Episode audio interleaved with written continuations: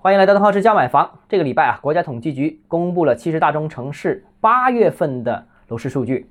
那新建商品房啊和二手住宅销售价格环比下降的城市有五十个和五十六个，分别比上一个月增加了十个和五个。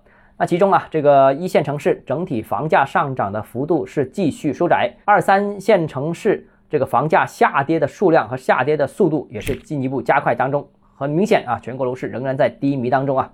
总体看，七十大中城市的房地产趋势仍然没有变化，延续之前一贯的态势啊。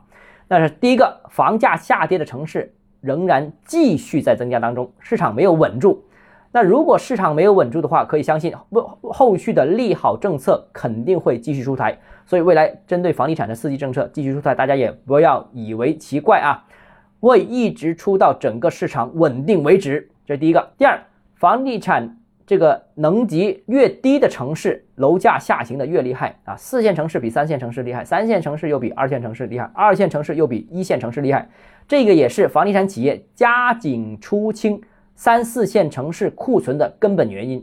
现在所有房地产企业都在加速的卖三四线城市的物业，降价卖、亏损卖都在所不惜啊！第三个，一线城市的一手房和二手房仍然在数据上面不停上涨。